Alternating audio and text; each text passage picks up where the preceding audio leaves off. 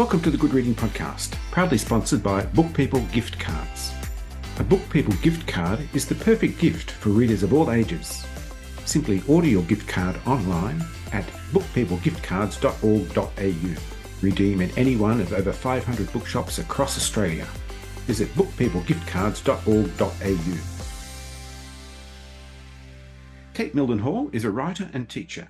She's the author of two novels, Skylarking and her best selling The Mother Fault. Today I'm talking to Kate Mildenhall about her third novel, The Hummingbird Effect. Kate, welcome to the Good Reading Podcast. Thanks so much for having me, Greg. Many listeners will be familiar with the idea of the butterfly effect, but the hummingbird effect asks us to take a different view of time, a backwards looking version of time in a way, to ask what might have been for the Aztecs, the hummingbird was a talisman. What's the hummingbird to you? Well, that's a great question. I, I came to the hummingbird effect as a concept through the work of the writer and podcaster Steven Johnson, who now um, I think he does the TEDx podcast now. And he had a wonderful book uh, that I really loved called How We Got to Now, which is about six innovations that really changed the world. And the hummingbird effect, as opposed to the butterfly effect, is this idea that an innovation in one particular area might have unintended consequences in another facet of society or, or culture. And I I was thinking so much in this book about the idea of the big changes that happened, particularly in work. So the novel began for me with this idea of the changes to meatworks through the introduction of the chain system and what might have happened if the strike against that particular chain um, had been successful and where we might be now. So it seemed like a wonderful kind of um, idea to hold the book together when I was thinking so much about little changes that might have been made in history, or in fact, now or in the future, that might give us a better world. And the four characters that um, occupy well the main space in this story, because, there are other um, characters as well, and we might talk also about relationships in this, because each of those characters has a relationship to somebody else, which has a bearing on their lives. So we're talking about Peggy, Hilda, Kat and Maz. Uh, they each inhabit different times and different places, but they bear no obvious or direct connection. But the thing they have in common is that they're attempting to navigate the challenges they face in their particular time and place. So, Peggy is a young woman in 1933 who is working at the Angliss Meatworks in, in Footscray, um, which is a, a, real place. And that, that particular narrative is based on a, the true story of what happened in 1903 in Footscray in Melbourne. Um, but Peggy is uh, a woman who wants to make her mark on the world, um, and of course that's that's limited by the time that she's living in. Uh, she falls very quickly, uh, head over heels for the head slaughterman Jack. What a catch! What a catch. And you know greg i did a lot of uh, research. There's some wonderful interviews in the in the archive from meat workers who worked at, at Angliss um, and one of the things they all say is that the slaughtermen were like gods. And so that's what i wanted to bring out to this idea that before the introduction of the chain the slaughtermen were the, the top top absolute top of the hierarchy in the meatworks. Um, so Peggy falls for this man. She moves in with Lil, uh, who has a little house whose mother has died and she needs to bring in a um, a renter or a boarder and their relationship is is really what I wanted to focus on. I wanted to focus on this idea of how women uh, support each other, how they how they create family in ways uh, that is are very profound and supportive. Peggy and Lil and their relationship was really the relationship that I began with from possibility, the possibilities that Peggy might see in her future, we move to a kind of inevitability uh, when we meet Hilda, a resident of Sanctuary Gardens Nursing Home, a place where, I quote you, where people come to rest. Hilda, I started writing during the pandemic, um, Greg, which you can probably tell through through that section, and I really wanted to look at the idea of what happened to people who were in aged care during lockdown and that isolation, uh, but also to really bring forward the idea of um, the work that aged care workers were doing during that time and all healthcare workers were during, doing during that time. Hilda is a scientist. Uh, she's 86 when we meet her, and she is in um, the early stages of dementia that progresses very rapidly during the period that we're with her.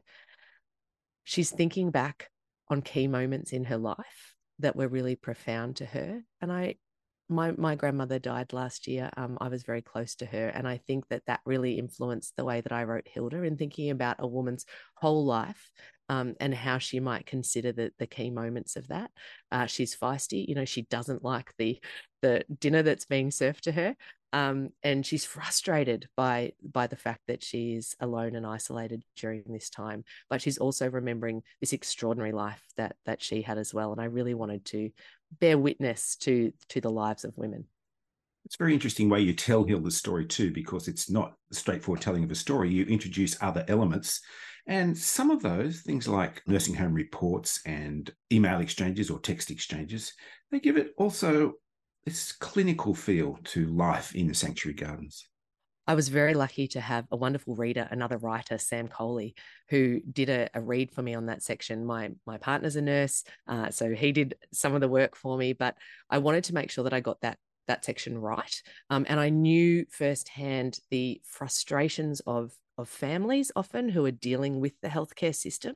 Um, and I really wanted to make sure that that had like a, a 360 kind of degree view of that experience. The same with going into the aged care workers' uh, lives and anyone who who lived through, particularly down here in Melbourne, um, lockdowns, knows that the WhatsApp chats uh, that you had with friends or family were really so key to getting through that time. And in fact, some of those sections where I try and sum up the experience of what it was being uh, in lockdown during COVID, I took a lot of that that language directly from my own WhatsApp chats with my friends and the kinds of newspaper headlines and media reports that we were getting at the time as well. And Hilda's, as you said, uh, in the early stage of dementia. Um, she's clinging to her memories, and some of those are quite vivid. The, the ones of the uh, as a I never get this pronunciation correct. Lepidologist, I believe. She is a lepidologist. Thank you for the pronunciation there. But she's also fearful of losing them. And there's a lovely phrase you use to describe, I guess, her pathway, which is she loosens into timelessness. I really am interested, and I've just read uh, the wonderful book by Paul Delgado, A Country of Eternal Light, where the narrator, Margaret, is actually already dead, but looking back at her memories and revisiting them. And I think one of the things that I did with my own grandmother was recorded some of our conversations towards the end. And she was struck by always by the fact that she could remember the man who sold her lollies as a child in Northcote, you know, when she was six at the milk bar, but she couldn't remember what happened yesterday.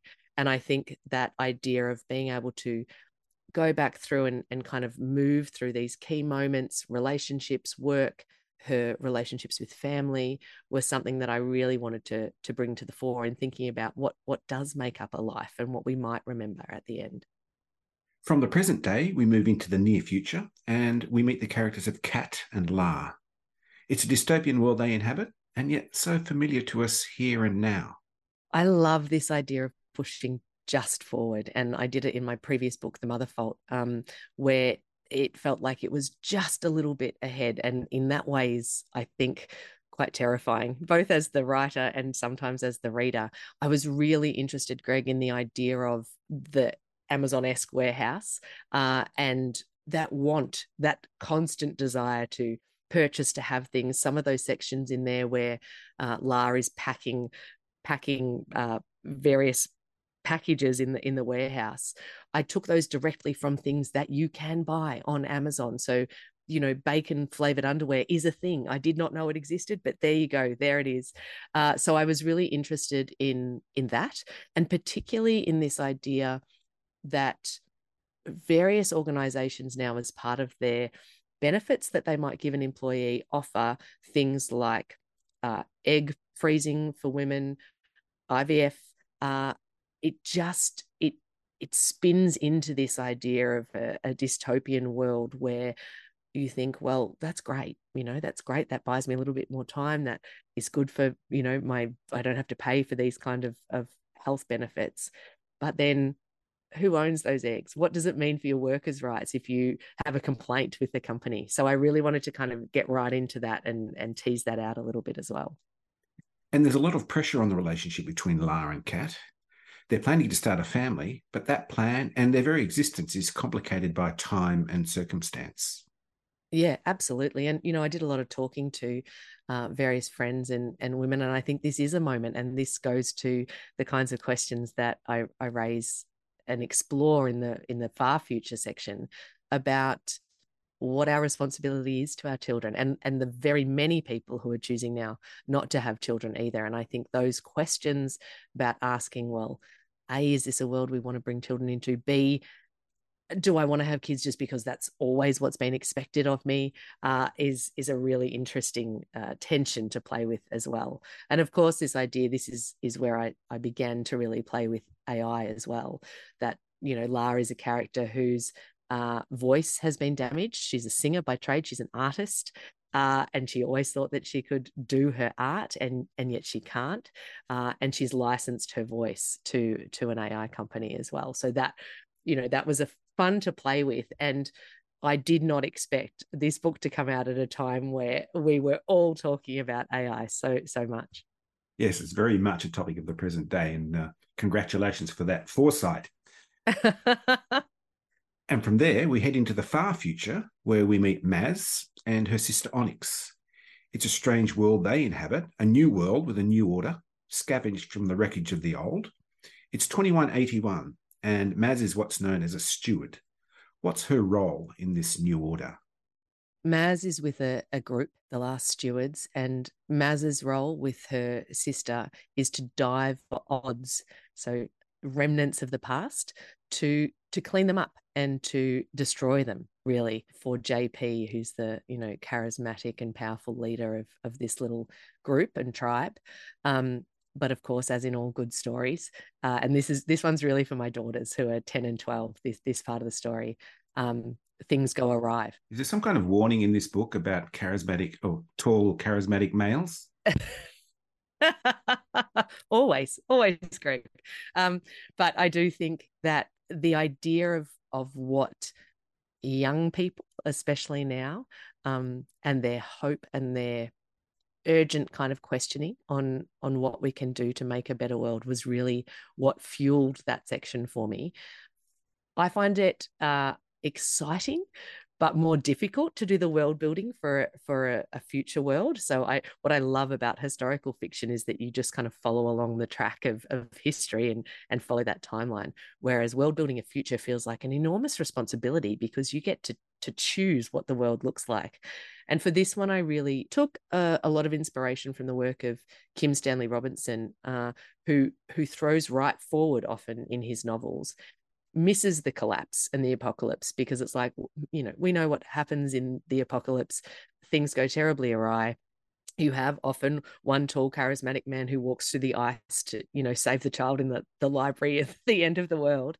Um, but what's more interesting to me certainly is is what the survivors i suppose of a collapse might bring forward into their new world. So what are they choosing from the old world to help make the the new future or the, the new society. So I I really enjoyed playing with that.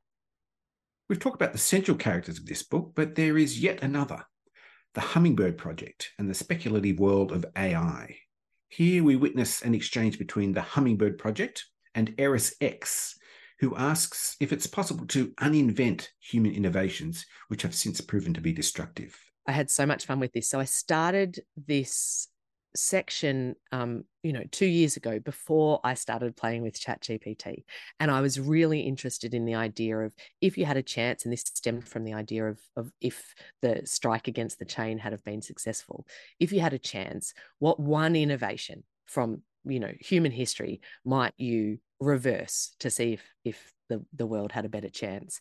And I I talked to lots of people. I scrolled through Reddit threads on this very topic. I asked my daughter, who was in grade three at the time, to take this question to her classmates. They said both mushrooms, uh, just because they didn't like them, but also jail. You know, what would happen if we if we'd never invented the the concept of prison? So that that was fun for me. But then as we moved into this conversation around ChatGPT and AI, I actually began to put these kinds of questions to ChatGPT myself and have this long kind of ongoing philosophical question about what ChatGPT would do. Uh, it, of course, it couldn't answer my questions when I asked it, uh, How would you destroy the world? Because ChatGPT is not allowed to tell you how to destroy the world. But if you play, and this is why I find AI still very exciting, as well as I know that there's lots and lots of issues with it. If I started playing with that, so I asked it to speculate on if I was posing a scenario to a philosophy class, how might I destroy the world? Then it would give me some answers. So the idea of uh, somebody playing with AI to try and work out how to make a better world was something that really fascinated me. And in fact, uh, I don't know how many books have this on the imprint page now, but I did make sure that on the imprint page, we noted that I had used ChatGPT as part of the inspiration uh, and the and the writing process for that section. I suppose you've got to credit everybody, don't you? You do. In the process of this exchange between Eris X and Hummingbird, Eris X asks Hummingbird to design a visual representation of an algorithm that could undo humanity's worst innovations. But then Eris goes on to make certain priorities, including Bayesian probability, the philosophy of Paul Klee, counterfactuals, planetary health and well-being, social equity, and artistic endeavour. Now, there's a very unusual inclusion in the book, which is, um, and it results from that very instruction, um, a beautiful graphic that represents the Hummingbird Project algorithm. It looks like a map and a guide to an alternative universe. This was so exciting, Greg, and I'm I'm so glad that that you asked about this. When I was writing the novel, I realized that coding or creating an algorithm was absolutely beyond my capacity. Um, I'm a writer, I am not a coder, and I started to put feelers out to ask if any coders or designers might be able to help me with it. And in the end, I had the most extraordinary creative collaboration with a, a, visual designer from Sydney, whose name is Eva Harbridge. And we worked for three weeks and I gave her those exact kind of ideas. Look, Eva, I've been thinking about philosophy and Bayesian probability, and I had worked lots with the diagrams of Paul Klee. Uh, and we talked, and she is the person who designed that extraordinary diagram. Uh, so it was just extraordinary for for us both as as artists and creatives. Um, but i really liked the idea too that of course ai could not come up with that diagram um, and it, it's not able to at this point. That was a living breathing human with an extraordinary mind and as part of our conversation with each other as well. The book began with what might be described as historical fiction in Footscray in 1933 but are we now in the realm of science fiction or don't you care for that label well, labels are funny things, aren't they? Um, I had a question at, a, at an event last night when someone said, you know, as writers, we're always told that we have to stay in our lane. And of course, my lane began as a historical fiction writer with my first novel, Skylarking. And then in my second, The Mother Fault, I went on to this idea of spec fic. I love them both. Um, I love I love playing with them. I love being able to to put them all in place together. I was really inspired by works like Jennifer Egan's The Candy House, um, Michael Christie's Greenwood, and and even you know of course David Mitchell's Cloud Atlas, in that way that they can work through all of these different ideas um, and put them all together in one spot. And I think I felt like my job as the as the writer was to make sure that it was uh, very readable, that the reader was going to keep turning the page. So if they'd come to the book uh, or to me as a writer through my historical fiction that they wouldn't just put the book down as soon as it got into some weird territory, but they might follow those women and those characters into those different areas and find that they actually quite enjoyed it. Um, and it's been wonderful to hear that readers are, are enjoying it like that. I think this is a book that people will talk about a lot now and into the future. Kate, thanks so much for joining me on the Good Reading Podcast. Thanks so much for having me, Greg. I've been talking to Kate Mildenhall about her new novel, The Hummingbird Effect. It's published by Simon & Schuster, and you can find it at goodreadingmagazine.com.au. My name's Greg Dobbs, and thanks for listening. This Good Reading podcast was brought to you by Book People Gift Cards. Share the joy of reading with a Book People gift card. To find out more, visit bookpeoplegiftcards.org.au.